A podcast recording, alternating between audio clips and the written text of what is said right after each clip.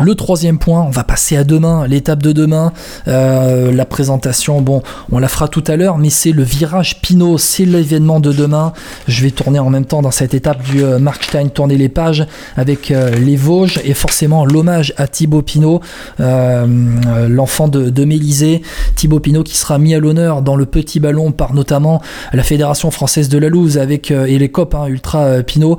le virage Pinot, ça va être vraiment une procession hein, Thibaut Pinot près de près de chez lui, des routes qu'il connaît par cœur. Et bah, nul doute hein, que Thibaut Pinot aura une une motivation particulière. David Godus s'était exprimé dans le Vélo Club euh, hier soir euh, sur Thibaut Pinot en, disant que ça a été vraiment une inspiration, qu'il y a eu euh, notamment dans ce Tour 2019 une formation accélérée de la part de Thibaut Pinot en travaillant pour lui et que là ben, c'est Julien Philippe hein, qui a rendu hommage aujourd'hui, hommage à, Thibaut Pinot vraiment pour son dernier Tour de France, sa dernière étape de montagne donc sur le Tour de France avec ce virage Pinot et l'honneur qui lui sera eh fait demain dans cette étape des Vosges.